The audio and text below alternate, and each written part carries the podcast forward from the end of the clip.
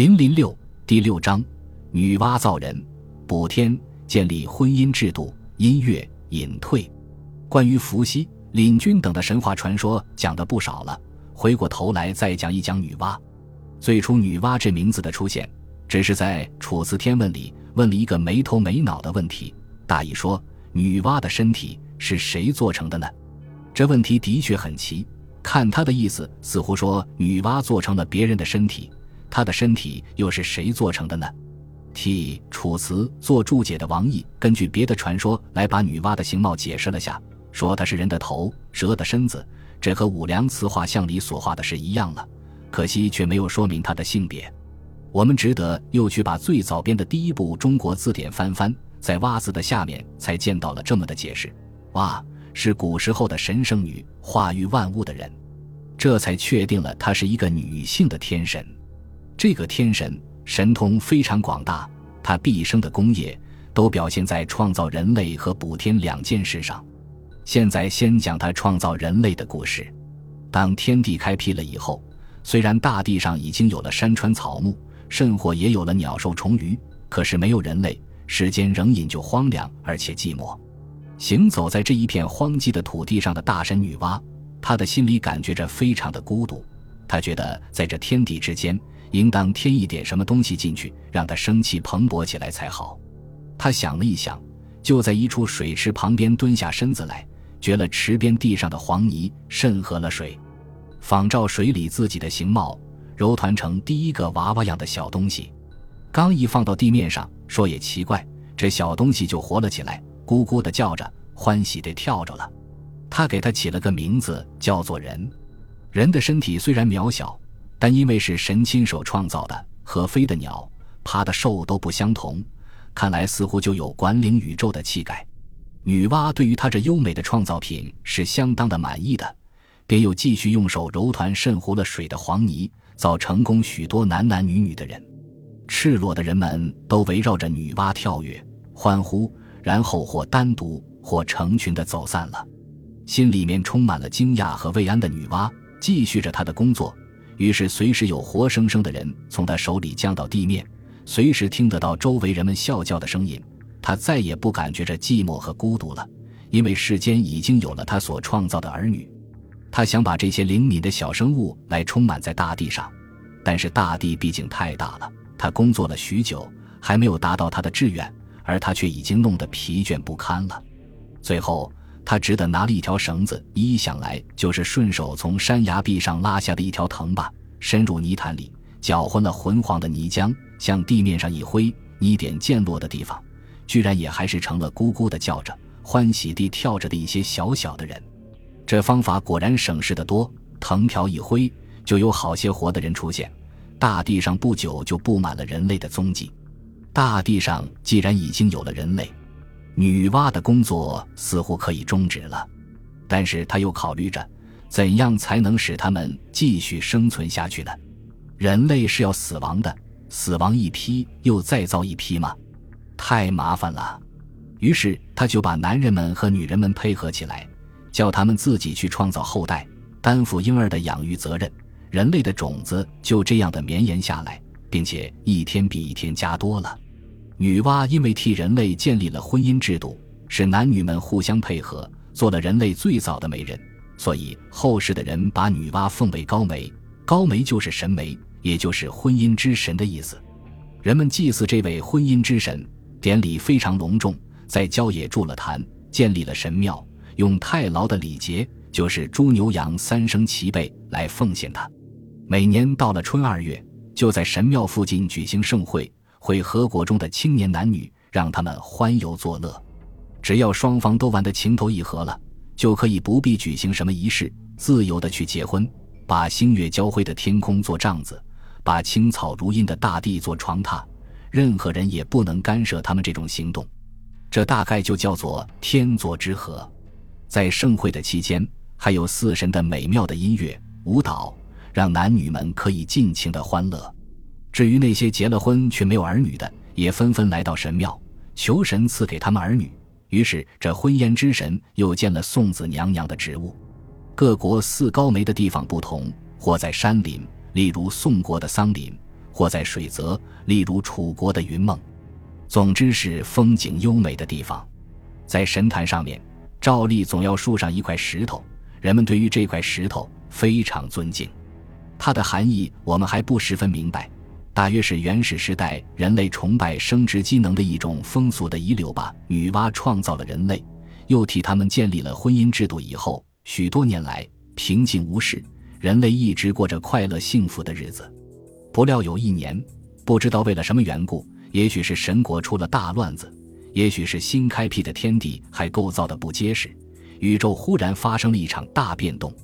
看呐，半边天空坍塌下来，天上露出些丑陋的大窟窿，地面上也破裂成了纵一道横一道的黑黝黝的深坑。在这种大变动中，山林起了猛烈燃烧的炎炎的大火，洪水从地底喷涌出来。波浪滔天，使大地成了海洋。人类在这种情况中已经无法生存下去了，同时还遭受着从山林里窜出来的各种凶兽猛鸟的残害。我们想想，这时候的世界岂不就是一幅活地狱的画图？女娲看见她的孩子们受到这样惨烈的灾祸，痛心极了，只得又辛辛苦苦地来修补天地的残破。这件工作真是巨大而又艰难呀！可是慈爱的人类的母亲女娲，为了她心爱的孩子们的幸福，一点也不怕艰难和辛苦，勇敢地独自来担负起了这个重担。他先在大江大河里拣选了许多五色的石子，架起火来将它们熔炼成焦糊状的液体，然后拿这些焦糊状的液体来把苍天上一个个丑陋的窟窿填补好。仔细看，虽然还有点不一样，远看去也就和原来的光景差不多了。又怕补好的天空再坍塌，便杀了一只大鸟龟，斩下它的四只脚，用来代替天柱，竖立在大地的四方，把人类头顶上的天空像帐篷似的撑起来。柱子很结实，天空再没有坍塌的危险了。这以后，他又去收拾一条在中原地方为恶已久的黑龙，他杀死黑龙，又赶走各种恶禽猛兽，使人类不再惧怕禽兽的祸患。然后他再把芦草烧成灰，堆积加多，阻塞住了滔天的洪水。这一场灾祸总算给伟大的女娲一手平息，她的孩子们终于从死里逃生，得到了拯救。女娲费了很大的辛苦，把天补好，地填平，灾祸平息了，人类获得重生，大地上又有了欣欣向荣的景象。春夏秋冬四个季节依着顺序过去，该热就热，该冷就冷。一点也不出乱子。据说那时候恶禽猛兽死的早已经死了，不死的也渐渐变得性情驯善，可以和人类做朋友了。人类快乐的生活着，浑浑噩噩，无忧无虑。一会儿以为自己是马，一会儿又以为自己是牛。田野里多的是天然生产的食物，用不着去操心费神，便可以吃个饱足。吃不完的粮食就放在田边地角，也没人来要。生下的婴儿便搁在树巅的鸟巢里，风吹潮动，就像是天然设备的摇篮。老虎、豹子的尾巴可以拉着玩药，踩了蟒蛇的身体也不怕受害。一这大约就是后来一般人所理想的黄金时代的上古了。女娲看见她的孩子们生活的好，自己心里也很喜欢。据说她又造了一种叫笙簧的乐器，意其实就是笙，簧只是笙里的薄叶。使声能够一吹就发出声音来，依依这乐器的形状像凤鸟的尾巴，有十三只管子插在半截葫芦里面。他把它当做礼品送给他的孩子们，从此人类的生活就过得更快乐了。这样看来，伟大的女娲，她不单是创造的女神，她又是音乐的女神啊！女娲做的笙，如今西南苗寺等族人民仍然吹着它，叫做芦笙。只不过它的做法和古代的声略有些不同罢了。古代的笙是用葫芦，和伏羲女娲曾经在葫芦里避洪水的传说当然有关。现在已改用挖空的木头，管子也少了几只，大体上还保留着古制的遗迹。说起吹芦笙，在这些古民族中是怎样欢乐的盛会呀？它和少年男女们纯真的爱情又是有着多么密切的关系啊！每年春二三月，桃李花开的时候。当天朗无云、月光明媚的夜晚，人们便预先在田间地畔选择了一块平坦的空地作为乐场，穿着节日盛装的少年男女们都到乐场上来，吹着悠扬悦耳的芦笙，绕着圈子踏歌跳舞，叫做跳跃；或者是两人队伍，男的吹着芦笙在前面做引导，女的摇着响铃在后面跟随着盘旋舞蹈，终宵都不疲倦。若是双方都跳得情意相投了，就可以手牵着手离开人群，到秘密的地方去。